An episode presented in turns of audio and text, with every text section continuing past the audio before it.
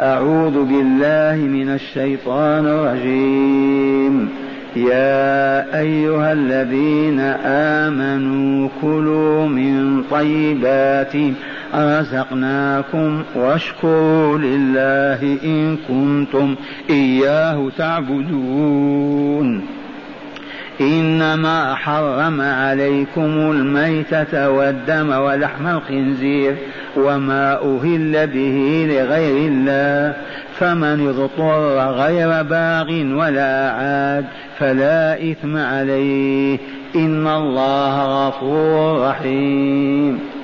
هذه لو يكرر أهل المسجد ثلث ساعة يحفظها الأطفال والنساء والرجال. ويفهمون معناه ويطبقونه فتتغير الحياة رأسا على عقب. يصبحون خلقا غير هذا الخلق الهابط. عرف العدو هذا المجوس واليهود والنصارى. عرفوا هذا من ألف سنة ومئة. عرفوا أن الروح التي بها الحياة إنها القرآن العظيم. أن النور الذي به الهداية إلى السعادة والكمال هو القرآن. فصرفوا المسلمين بالسحر والتدجيل والحيل صرفوهم عن القرآن.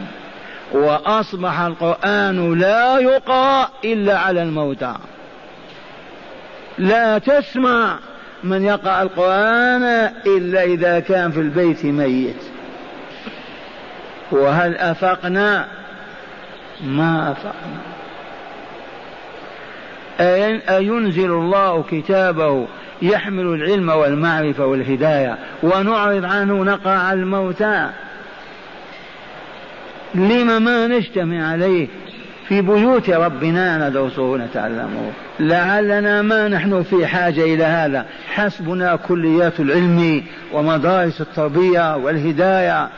هذا يكفي إليكم صورة ربانية. ماذا تعرفون عن رسول الله؟ أليس الذي أنزل عليه القرآن؟ أليس الذي أمر ببيان القرآن وتفسيره؟ بلى. يقول يوما لعبد الله بن مسعود رضي الله عنه يا ابن أم عبد يكنيه تدليلا له يا ابن أم عبد اقرأ علي شيئا من القرآن. فيعجب عبد الله ويقول سبحان الله أعليك أنزل وعليك أقرأ؟ قال إي إني أحب أن أسمعه من غيري. وأخذ عبد الله يقرأ بإلهام. بسم الله الرحمن الرحيم. يا أيها الناس اتقوا ربكم الذي خلقكم من نفس واحدة وخلق منها زوجها حتى بلغ قول الله تعالى فكيف إذا جئنا من كل أمة بشهيد وجئنا بك على هؤلاء شهيدا؟ وإذا بعيني رسول الله صلى الله عليه وسلم تذرفان الدموع وهو يقول حسبك حسبك يكفي يكفي. أين أمة الإسلام؟ أين مظاهر الكمال فيها؟ الآن الركض المتواصل بين طلبة العلم بين الأمة بكاملها إلا من رحم الله على الأكل والشرب والنكاح. إذا أصبحنا كالآخرين ما نستطيع نتفرغ ساعة. نسمع أبنائنا ونساءنا كلام الله. ونحثهم ونحضهم على فهمه وتطبيقه والعمل به لأنه سلم كمالنا ورقينا في الدنيا والآخرة. يسمع هذا النداء. يا أيها الذين آمنوا لبيك اللهم لبيك. ما ناداكم؟ لا لا لا لا ما نحن بمؤمنين. أعوذ بالله. عبد الله بن مسعود يقول لنا اسمع. إذا سمعت الله تعالى يقول يا أيها الذين آمنوا فأرعي فأرعها سمعك. أعطيها أذنك. لما يا عبد الله؟ لأنه خير يؤمر به أو شر ينهى عنه وأنت ترضى بفقدان الخير أو بحلول الشر فيك؟ إذا كيف لا تسمع؟ ناداهم بعنوان الإيمان لم يا أبنائي لما عرفنا وجهل غيرنا لم ناداهم بعنوان الإيمان؟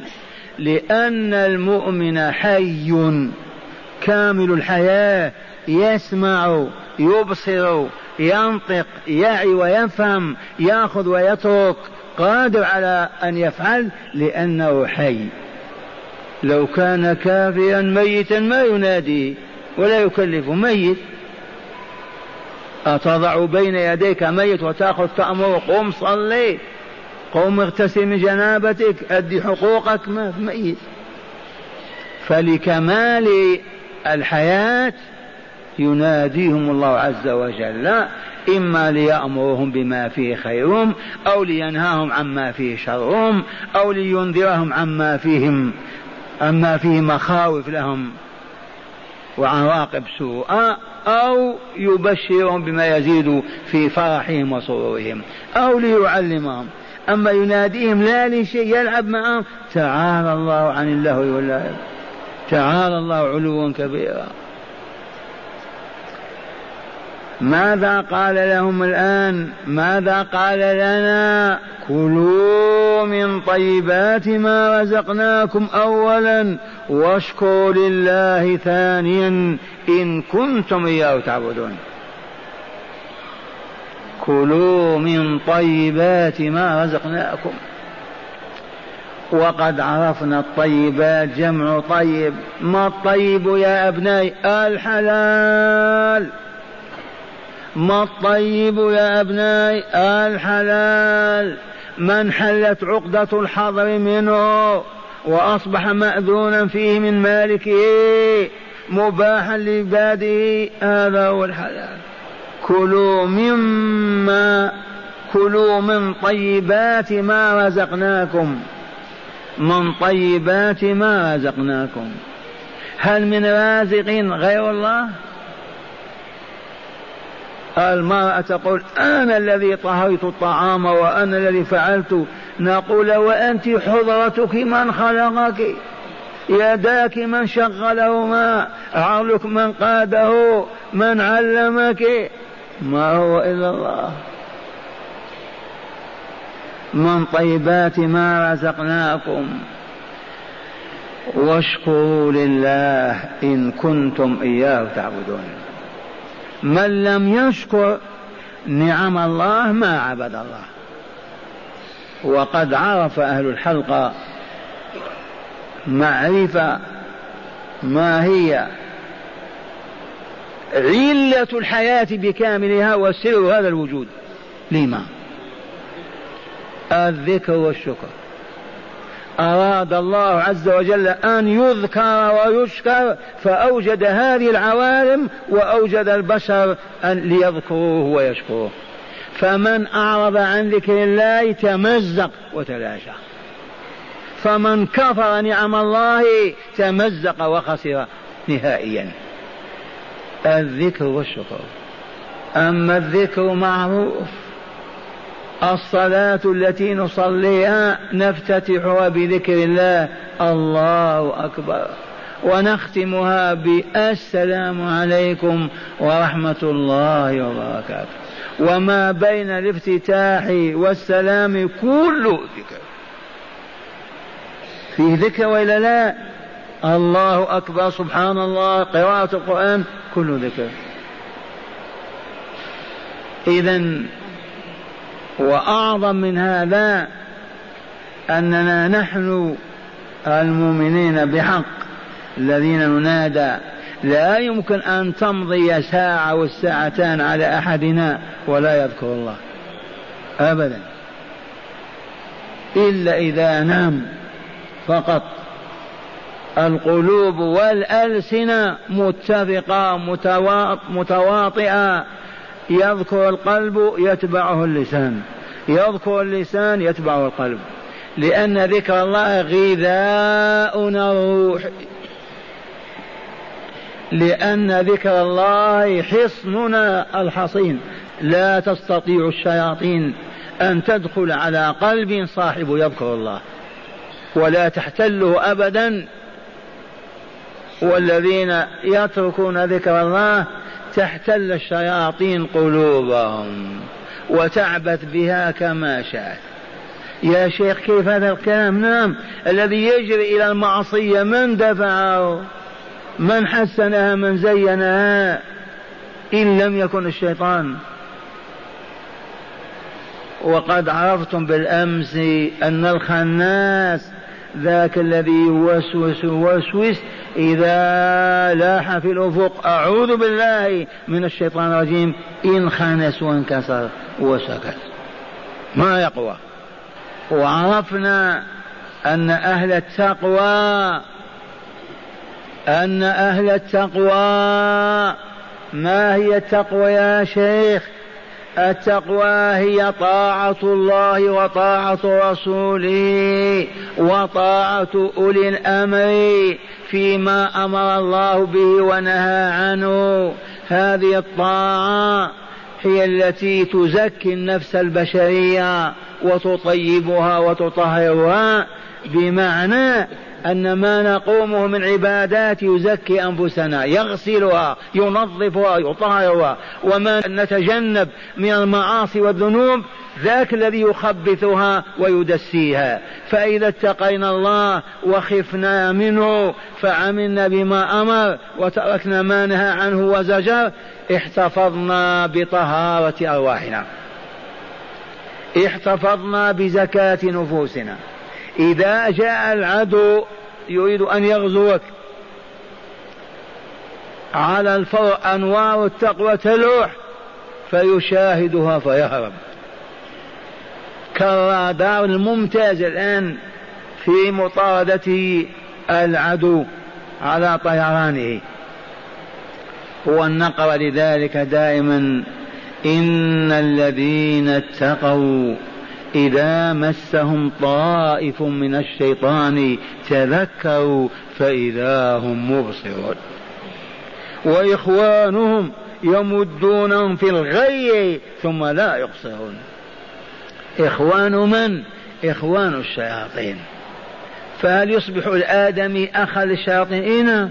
إذا تزي بزيهم ونطق بمنطقهم ولبس لباسهم وعمل عمل هو واحد منهم. أما قال تعالى من الجنة والناس من الجنة. يا أيها الذين آمنوا كلوا من طيبات ما رزقناكم واشكروا لله وحده. ما هو الشكر يا شيخ؟ نريد أن نشكر. ما هو الشكر؟ علمنا. الشكر مادته مأخوذة من الظهور. شكرت الدابة. إذا ظهر سمنها بالعلف الذي قدمته لها بسهولة شكرت فهي شكور. فالشكر إذا إظهار النعمة. الشكر إظهار النعمة وذلك يتم بثلاثة أمور. أولا الاعتراف للمنعم بقلبك ولسانك. ما هذا الثوب الذي ترتديه من الله؟ ما هذه السيارة التي تركبها من الله؟ ما هذه المرأة التي في بيتك من الله؟ كل شيء من الله. وإلا من من زيد أو عمر الاعتراف بالنعمة لله. فما بكم من نعمة إلا وهي من الله. ثانيا الاعتراف بالقلب ثانيا الاعتراف باللسان بأن تحمد الله عز وجل على نعمه. أكلت؟ قل الحمد لله. شربت؟ قل الحمد لله. ركبت الدابة والسيارة قل الحمد لله. نزلت؟ قل الحمد لله. نمت؟ قل الحمد لله. استيقظت؟ قل الحمد لله. وتتبع سيرة رسول الله صلى الله عليه وسلم.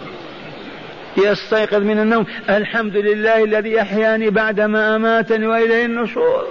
الحمد لله الذي رد علي روحي وعافاني في جسدي.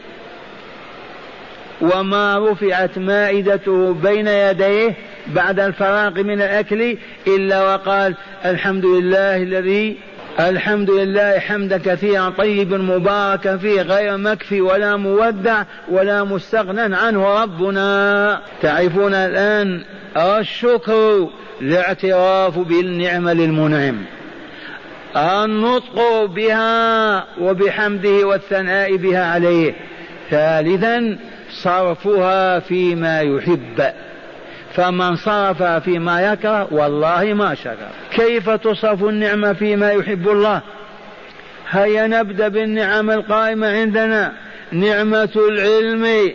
نعمة وإلا لا؟ إذا بما يتم شكر الله شكر الله على نعمة العلم علمتم أولا بالعمل به.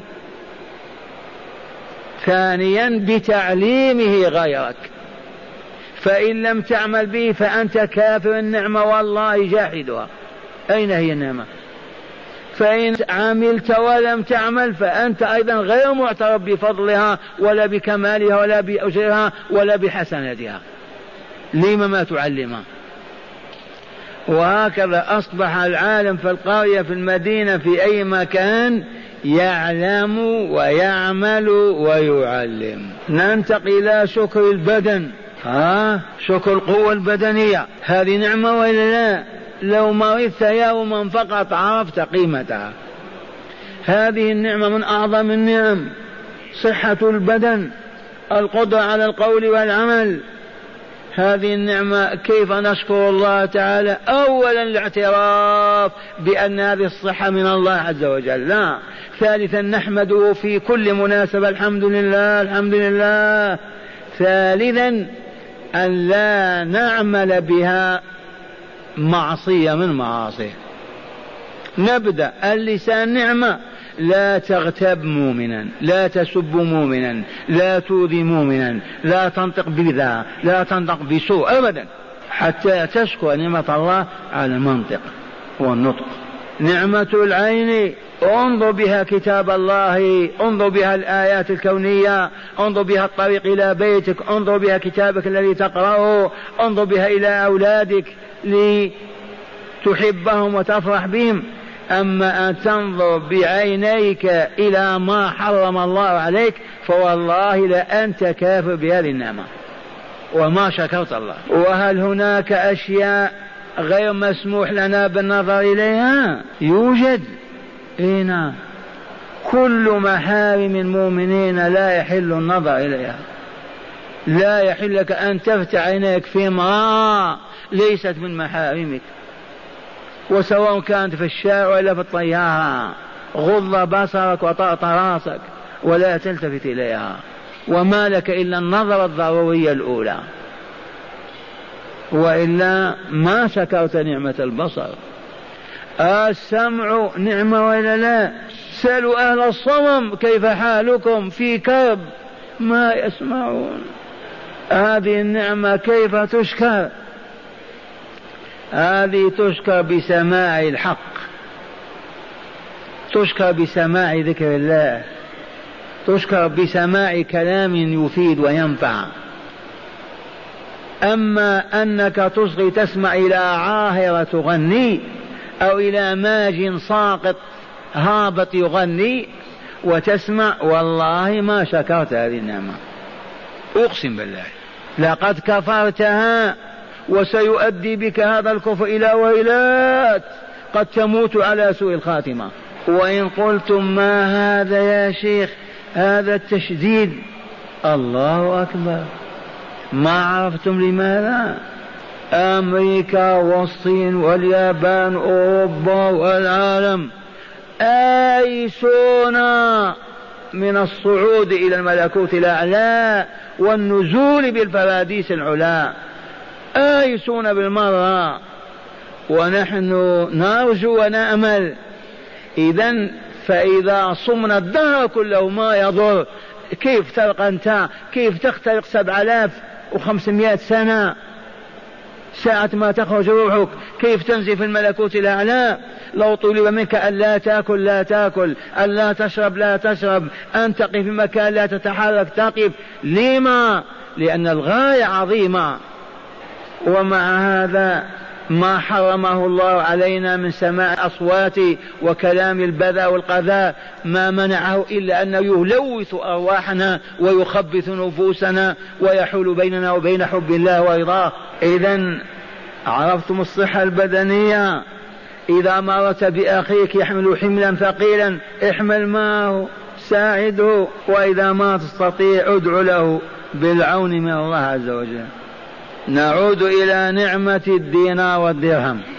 هذه نعمة معروفة وإلا لا؟ هي السلم لعيشنا وحياتنا. والله يقول ولا توتوا السفهاء أموالكم التي جعل الله لكم قياما. حياتنا تقوم على الدينار والدرهم. بنشتري اللباس والطعام والسكن والمركوب ونعالج المريض. هذا تدبير من؟ الله لو صرف قلوب البشرية في يوم ما ما ترضى بالدينار ولا الذهب ولا الفضة. لا فعل. وتصبح أوساخ فقط. وعندنا علم يقيني أن يوما والله لقريب يخرج أحدنا بصدقة الذهب والله ما يجد من يقبلها. والوقت قريب جدا. إذا هذا المال الذين يشترون به ما يسمونه بالصحن الهوائي. كان يساوي مبالغ مالية طائلة ما يملك أمثالنا. خمسين ستين ألف. عرف العدو الماكر إبليس وجنده أن هذا ما يفسد على هذه الأمة عقولها ولا قلوبها. ونحن نريد دمارها وخرابها. نزلوه. حتى أصبح أظن بألف ريال أو بثلاثة.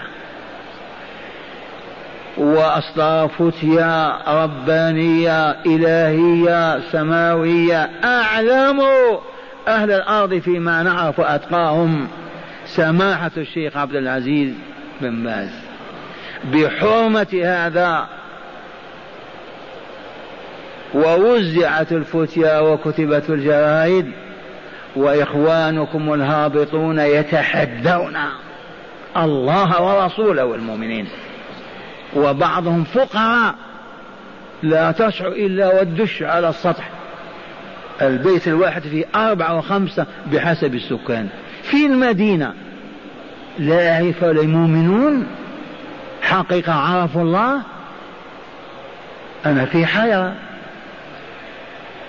المؤمن كلمة يقولها يرتبك ويضطرب ويبحث كيف المحنة هذه كيف هذا الذي يتحدى وتحدوا أيضا مع الله حكومة القرآن وأصدرت بياناتها وأبطلتها وهم إلى الآن يتحدون.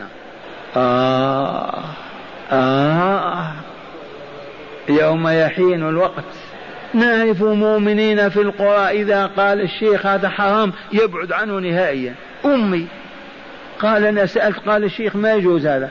ما يدخل بيته. ونحن ندعي العلم والمعرفة والصناعة و ونتحدى الله ورسوله والمؤمنين. هل يجوز؟ واسمعوا بلغوا. أن يسمع الرسول صلى الله عليه وسلم في بيتك عاهرة تغني أو ماج راقص يرقص يجوز لو دخل عليك ماذا تقول؟